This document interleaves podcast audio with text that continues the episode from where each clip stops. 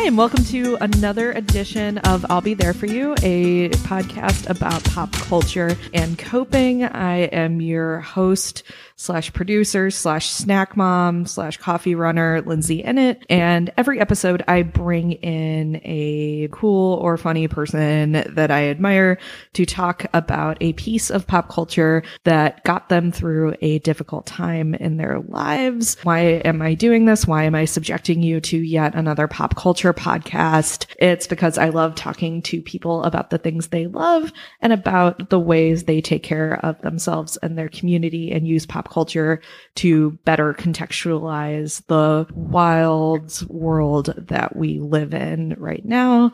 If you are a person that cares about the melting ice caps and the Real Housewives of Beverly Hills, this podcast is for you. My guest today is Hannah Bollman, is a Chicago-based stand-up comedian and accidental storyteller. I saw you at Appetite for Rock and Roll, and I would not say that was accidental. I would say that was genius. She loves using props, speaking to her experience as a woman in the world, and making fart noises into the mic. Who doesn't? She also performs as one half of the alt comedy duo Little Psychos. What do you mean by alt comedy? I didn't know how to describe it, but like doing comedy that some would even say is not funny together.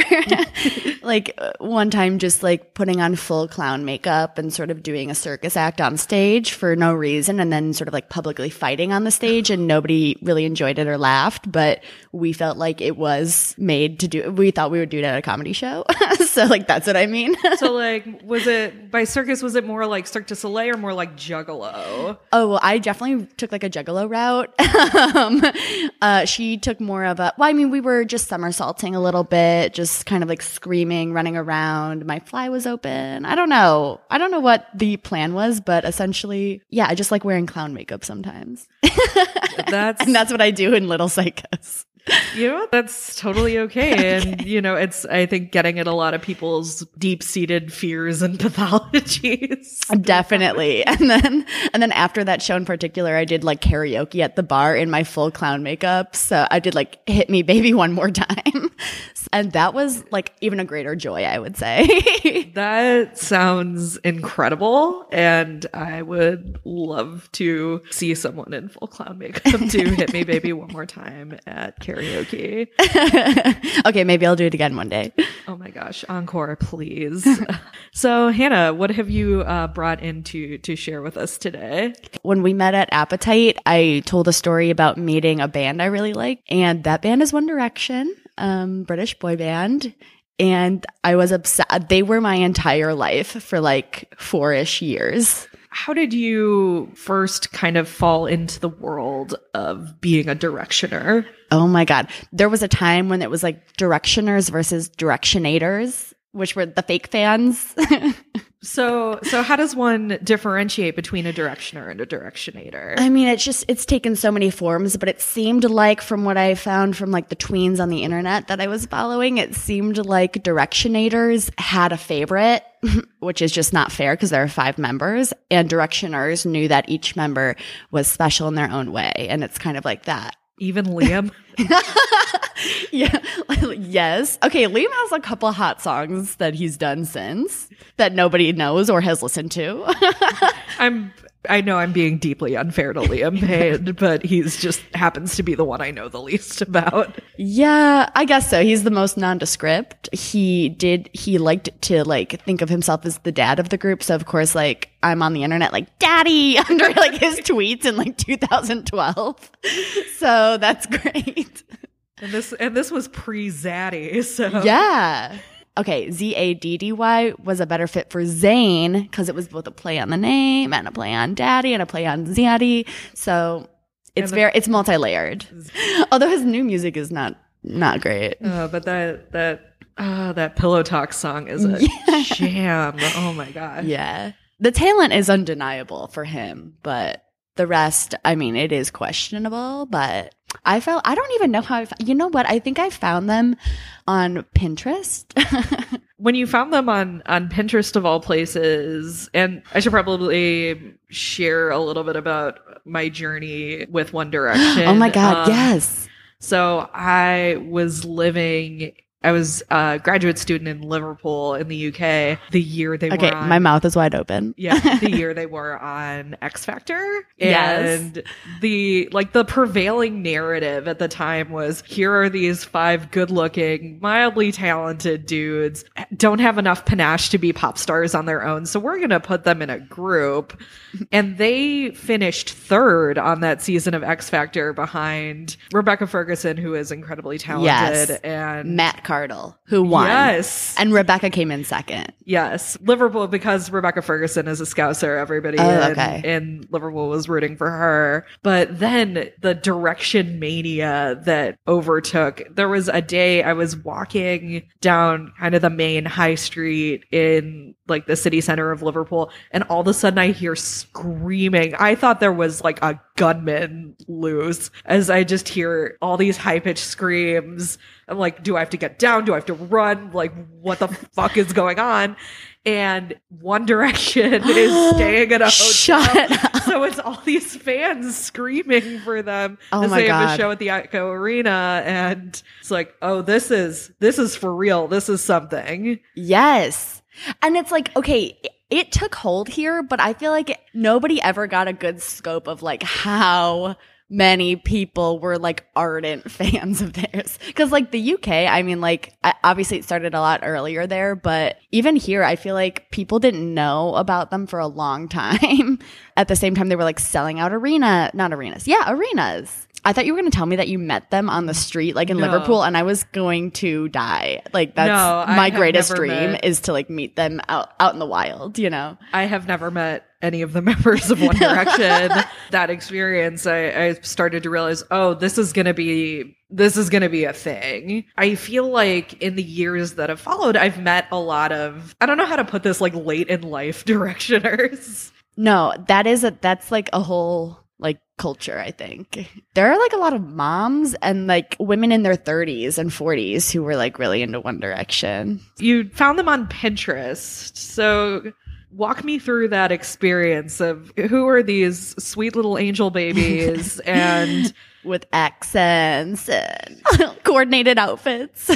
Okay, I think I saw a GIF. Is it a hard G? I still don't even know. For the intents and purposes of this podcast, it is a hard G. Okay, so I saw a GIF. I was scrolling Pinterest freshman year in Psych 100 or something, sitting in an auditorium, and I saw a bunch of GIFs of them from their music video What Makes You Beautiful, on a beach in coordinated outfits, singing to the camera, these 17-year-old little, just so cute. And yeah, I found their music video. I found their first album, which had already come out to no fanfare in America, 3rd place on the X Factor means literally nothing here. Nobody here knows Rebecca Ferguson either. You know what I mean? We don't know. Wait, some people do because she was invited to sing at Trump's inauguration. Oh my God. No. Okay. But I mean, I don't hear her on the radio. Right. She asked if she could sing Strange Fruit, and then. Oh, wait. I do remember that. Yeah. Also, Zayn dated Rebecca Ferguson briefly. What? Yeah. While they were on the X Factor. Oh, and she's 10 years his senior and has a kid. And I'm kind of into it. Yeah. I loved it. Anyway, so I found their music video. I was okay, obsessed. Found their album. Just started playing it in my dorm all the time. I remember going home freshman year. This is 2012, and they were on in 2010. And I went home from school for Christmas break, and I was in my friend's basement, and I was like, "Guys, want to see this music video I'm just obsessed with?" And I showed them the music video, and they were like, "Cool, we kind of don't care." And I was like, oh, that's when I knew that that was the seed, and I knew that nobody else was going to feel like this because they weren't blown away by this shitty beach music video. Yeah, I think about that scene in Mean Girls a lot where she's talking about Regina George and is like, I could hear people getting bored with me, but I just couldn't stop. Yes. Oh my God. Oh, I would be terrified to ask my college roommates what they thought about my One Direction obsession, but and this obsession culminated for you with a book signing event. Okay, that wasn't even the peak of the obsession. That wasn't the peak. No. Are you comfortable sharing the? Oh, sure. Yes. Lindsay got an extended version of this story. But essentially, One Direction Direction released a book, and it was terrible. I think they were just kind of given outlines, and they just kind of filled in a couple of buzzwords here and there, and then somebody else just strung them together. But they had a book signing out in Skokie at a mall. And essentially I slept overnight at the mall to buy the book, to be the first 500 people to buy this book so that I could get a ticket to the signing. And you meet them as they sign your book. So I slept outside of a mall. I was like, cool, I'm going to go meet them. Put on a hot little outfit to go meet them. I was wearing white Abercrombie and Fitch coochie cutters because I was like, yes, they're going to want a piece of this at this book signing. Coochie cutters is an incredible term. I think that's what my mom said when I came home with those shorts when I was 16. And she's like, well, you're going to wear these coochie cutters. And yes, I continued wearing them. But what the problem is it was 90 degrees. I had to learn a dance to perform for One Direction. I'm sweating.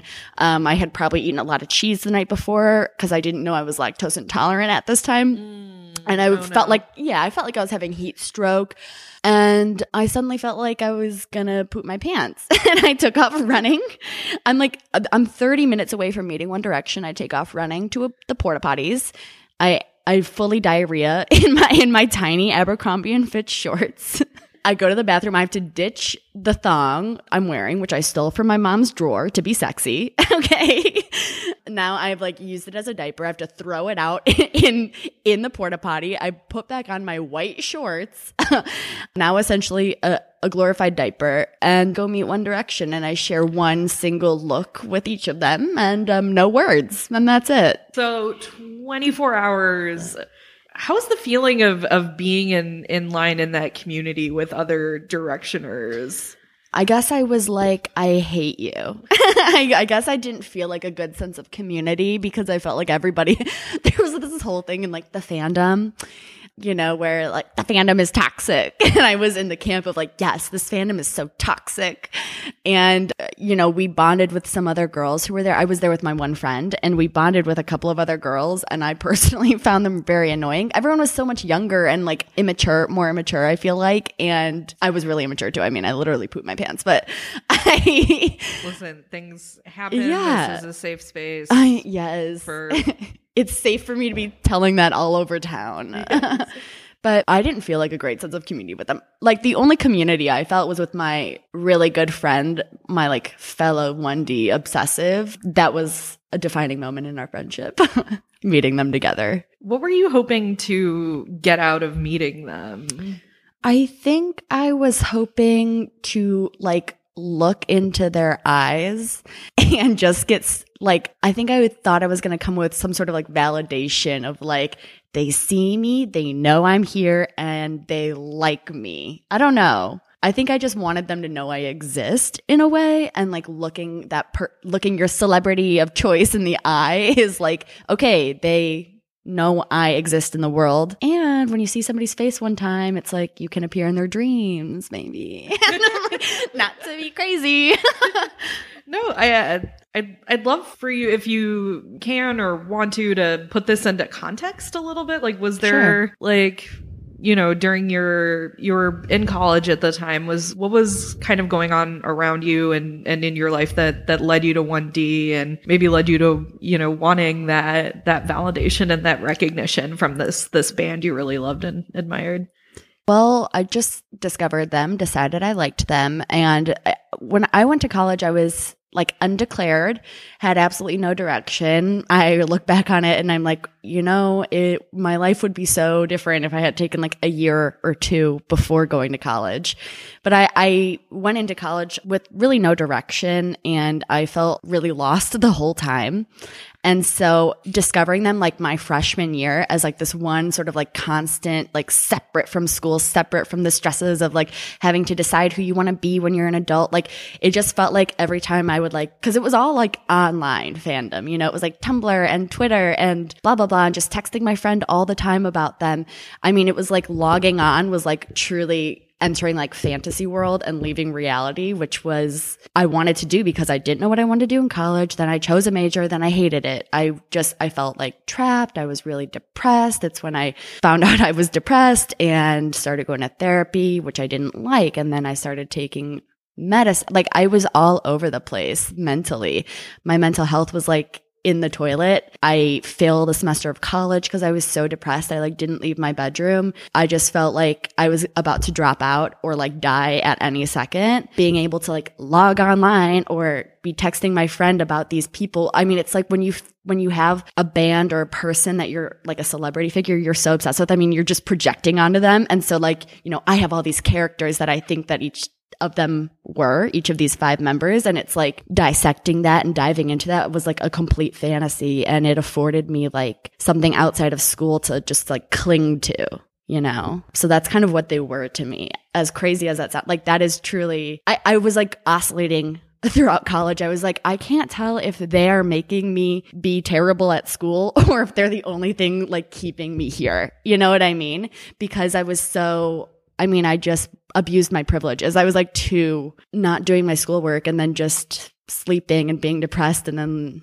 going on the internet and reading about One Direction. You know, like, okay, honestly, when I found out he started dating Taylor Swift, I took like 3 days off school because I was like, he cheated on me. Like, I truly had a parasocial relationship with all of them. Do you want to unpack that term for people who may not be familiar with it? Yeah, I hope I'm using it correctly, but I think it's when you as a real person have a relationship with the idea of a TV character or a celebrity that you're sort of projecting onto, and you feel like you really know the person and like you really are maybe in love with the person. Like you can have the same feelings in your brain of like being really in love. I don't quite know if that's the definition, but that's like what it is. I'm not a psychologist, but that sounds right. Yeah, I think, yeah. Did you find yourself also, you know, you had your friend that you went to the book signing with, you were engaging with these other fans on Tumblr and Twitter and whatnot. And I know you've described the fandom as toxic, but also as a coping mechanism. Did you, you know, find a sense of community in that fandom and in interactions with real people because of these sweet angel babies as well? I didn't really make like friends in the fandom. It was really just, it was a cornerstone of my friendship with my friend, with my one IRL friend, but also online friend. I really didn't like meet other people in college. I mean, strangely, I have met people literally in the last few months who are into things that I never thought I would meet. Like, I'm also a huge fan of MTV's The Challenge series, and I've watched every single episode. That's a whole other thing, but if you want to go into it, please. Well, I had never met other adults, not like teens, who know everything about The Challenge like I do, like in real life until recently. And I was shocked to find out people have different opinions than me. Like, I literally was shocked because I had never entered the fandom. I was like a solo fan. But no, I didn't really connect with any fandom IRL. It was like all online except for my friendship, where it's like we would get together. We would meet at the library to, quote, work on stuff and then just talk for like 8 hours about One Direction. I'm not exaggerating. Like sleep overnight in the library, pretending like we're doing our work, but really just gossiping. That's the amazing thing about fandom is it does. You came over and it was just me and her and my wife hanging out, and we definitely got that vibe. We would like go to the dining hall with other friends, and then we would actively be like, okay, we're not going to talk about One Direction at this dinner. And then it would just completely crumble, and we'd be like screaming about some tweet we saw about Harry, and our friends would be like, okay, is there anything else we can talk about? No, I couldn't. I literally couldn't. Did you find yourself at a certain point, though, where you had to reconcile your love of One Direction with, you know, the need to move on to other topics in order to engage with people in the real world? Or I guess on the flip side of that, did you find yourself, like, was there a time where you found yourself, your love of One Direction helped you connect more with people IRL? I feel like in some ways their evolution as a band like forced me out of the womb a little bit. It, like the womb of like birthed me into like real life.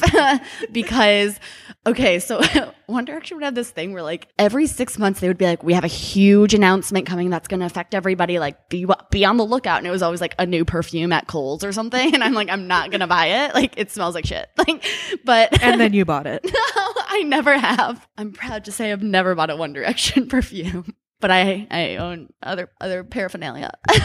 But then it's like, okay, they had an announcement. Zayn is leaving the band. And then it started, honestly, Harry Styles dating Taylor Swift broke my heart in a way that felt so real. And that was like the beginning of the end for me, where I was like, I need to unclench a little bit. Like, I need to like loosen my grip, because this is truly affecting me in my brain in ways that I hate. But then their band just kind of crumbled, you know, like Zayn left and then they released one more album and I didn't really like it, mostly because it sounded like adult real music. And I was like, no, bring back the bad pop. I feel like it was probably their most critically acclaimed one. Yeah, I mean, I was just kind of done. Like, I was mad at Harry Styles for cheating on me with all these beautiful blondes. I was mad that Zayn left. And then they had one last album and I was like not that into it. But it was also their sort of dissolution as a band really coincided with me like getting back on my feet mentally. And they were pretty unrelated, but I like figured out therapy and I figured out mental health and I figured out college. I like changed my major with like one semester left, but I had to do it, and I got a job and I was like working on myself, and I like didn't really need them in the same way I had before. And it just so happened that their band was ending right around the same time. So it was like perfect. So happy that things are going better. Looking back on it now, living in Chicago, doing comedy, having this whole other world in front of you, what do you hold on to or take with you from your Directioner years now? There was a time where I couldn't listen to them because it was like too packed with memories and too much just like that is what that time is for me, and it really took me back when I wasn't ready to go. But now I was just listening to them on the way here, and I think number one, I take away, they were a huge part of my, like, okay, I think I said this at Appetite, but like I had a poster of them over my bed when I lost my virginity. Like, they're like literally ingrained in so many of my memories. Like, whenever we had parties in our apartment, we were drinking from my set of One Direction cups where like each member had a little plastic cup, like drinking like beer or shots out of them or what. Like, they're just like a part of all of my memories. And so I like that. I like that it's like I can look at a picture or read an article or listen to a song, and it's just like, to me, that's like feels like a part of my life, even though it's theirs. And I think what I took away from it is like the ability to create a friendship out of just like one shared passion, and it evolves into something so much bigger and more important than just that. I think in the beginning with my friend, I thought that's all we had in common. We are super different people, but we're still friends like all these years later. And I love that it was born out of just like our deep obsession with like following One Direction updates accounts on Twitter, you know, like that's beautiful to me. Following the great ship wars of 2014. Oh my God. Ship wars. We need to talk about Larry. Oh my God. It's an elephant in this room. It is a huge elephant in this room. Like, again, only vaguely familiar with the 1D fandom. And I could do a whole nother podcast about the politics of shipping real people. Yeah. First of all, I think there should be a whole podcast dissecting just literally on a week-to-week basis, like every single week of One Direction as a band, because there was new drama every week, and I know all of it. Like, oh, it's so like, it runs so deep. Please start that. I would listen the shit out of it. I deeply want it. Like, okay, Larry is, for those who aren't familiar, Louis Tomlinson and Harry Styles were two members of the band. Harry, I'm sure you know, because hello, star. Mini Mick Jagger, like X Factor. Louis Tomlinson, very much, I will say this, bad singer. And as somebody who's tone deaf, I have to say this. Like, but you performed "Baby One More Time" in clown makeup. I know, and it was horrendous. But they are two very real people who were in the band who people ship. There were ships for every member or every pairing. But people truly, truly believed that these two boys were in love with each other. And there is a deep conspiracy theory that many people still believe to this day. Yeah, there are all kinds of accounts and YouTube videos. You could easily go down. Yeah. a rabbit hole. And I did in 2012, and I was like, oh my God, is this real? Like for a second, I was like, wow. I watched one 10-minute video from like somebody in Sweden, and I'm like, this is definitely happening. But it's like this deep theory that like their management hated the gays and didn't want them to be together and is keeping them apart to this day. Louis Tomlinson has a baby with somebody. I actually don't know who, but he has a child with a woman. And people are like, when is management going to give it up and reveal it's a fake baby? And I'm like, this baby's like 4. This is a human child. Yes. And like, at the end it is really messed up. Yeah. And at the end of the day, and I think we actually talked about this in the figure skating episode too, about the way people respond, particularly to Tessa Virtue and Scott Moir, about, because they're quote fingers, platonic business partners, but everyone's like, oh no, you're totally fucking. Yeah.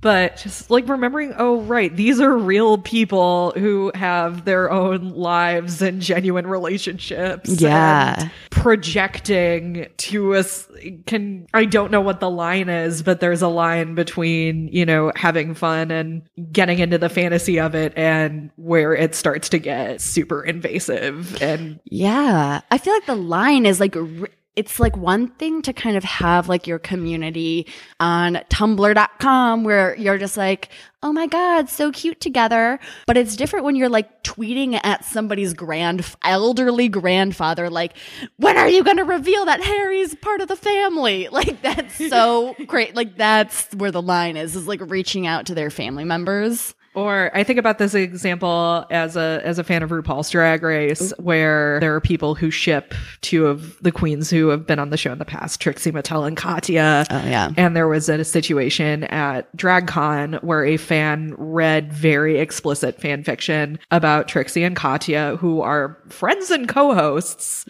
about them to them at DragCon. Like, just because, you know, someone has this outrageous persona and whatever, it doesn't like your original prose about their sex life to them that's in public. So invasive. One Direction would be getting interviewed and the interviewer would be like, Harry and Louis, there's like, we've read a lot of crazy fan fiction about you guys, like, you know, having sex, and like to their faces. And then they had to like, how do you respond to that? They were like 19 or 20 and it's like, what do you say? Like, that exists, but that's not like, it's just, it's so silly to make somebody defend themselves like that. But actually, talking about fan fiction, there is a very also not as well-known ship where people were shipping Harry with Barack Obama. And there's like a wealth of fan fiction, sexual fan fiction of Harry Styles and Barack Obama. What? Obama. That's what it's called. Obama. Yeah.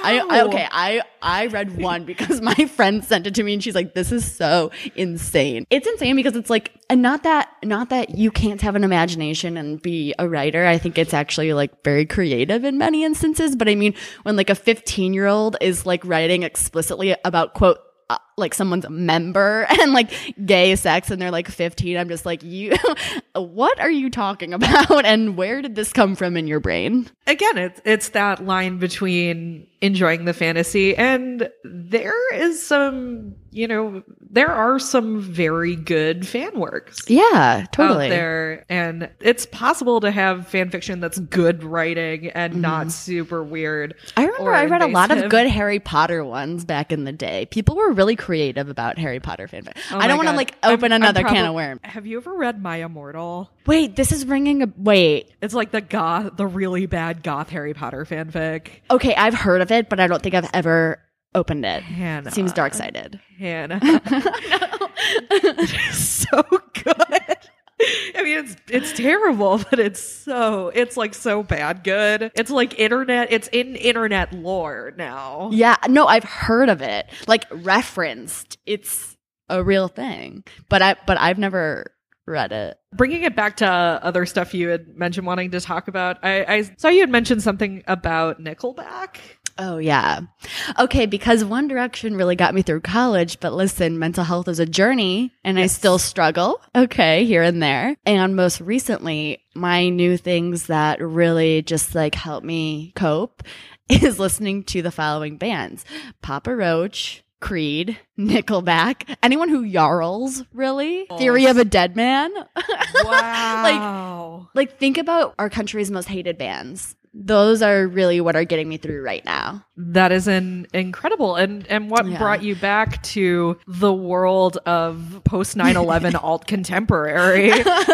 You know, Papa Roach, I'm like weirdly a huge fan of. And I found out they're playing here in August. And I wanted to start a Kickstarter because tickets are $70 to see Papa Roach in Chicago. Excuse me? Yeah. And I was like, I'm setting up a Kickstarter so I can go see Papa Roach. I will Venmo you $70 so you can see Papa Roach. If anybody out there wants me to see Papa Roach, please reach out. Yeah, please PayPal Hannah so she can see Papa Roach. I don't know, but I've always been a really big fan of Nickelback. And I remember like almost in tears, like over at the lunchroom table, like they are good, like in somebody's face. And I just recently in my adulthood have rediscovered them. And I'm like, this is good. When I see the music video for Rockstar, I'm like, yeah, this is pretty freaking rocking. Like, I love it. Having this band in this genre that's really pretty heavily maligned in sort of the mainstream pop culture discourse, you know, how do you respond to enjoying something that's essentially a meme of how much it sucks? I know that's what I'm. It's almost like it's like we all decide something sucks, and then we don't really actually like just take it for what it is anymore. Like I'm not like give Nickelback a Grammy, and do they have any? But I am like we'll find out and put it in the show notes. Yeah, but I am like if you're riding in the car and you hear Far Away, one of their later hits.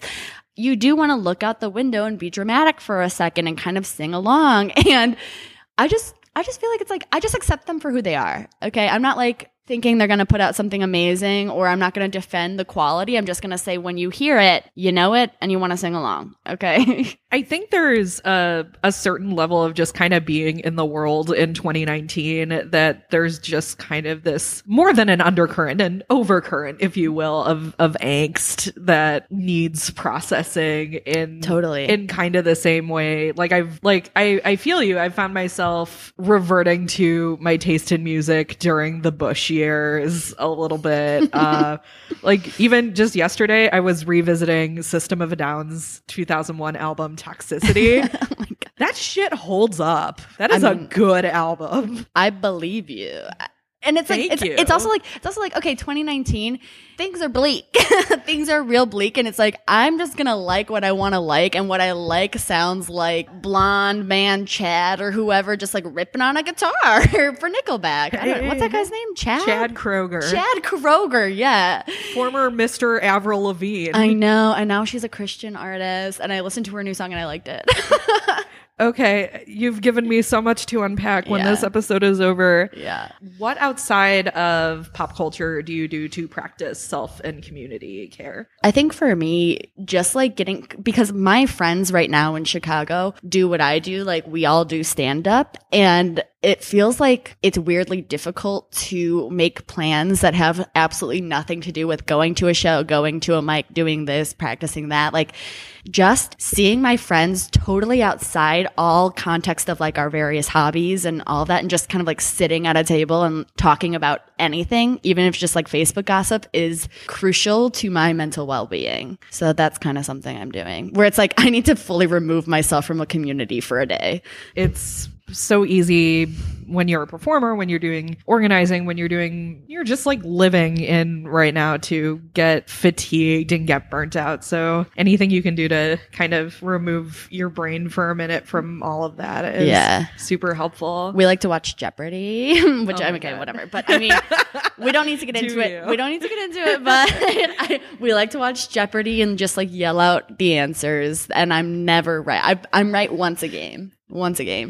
But just like sitting around and doing that, or literally just watching anything together that is not a stand-up comedy show feels really good. I think that's about it. Hannah, thank you so much for taking the time to come on the show. Do you have anything you want to plug coming up, or where can people find you online? I'm very much not booked for anything, so you can find me online. I'm on Instagram at Hannah B-E-A, Bomana, and I'm on Twitter at Hannah Bomana. And both of them are really just unprofessional, just like places for me to word vomit. So you can just expect that.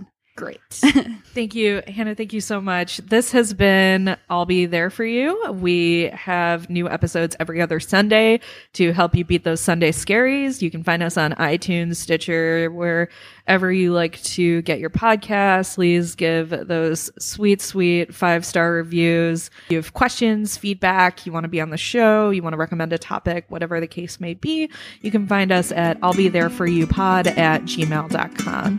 Thanks, and we will talk to you next time. Take care, everybody.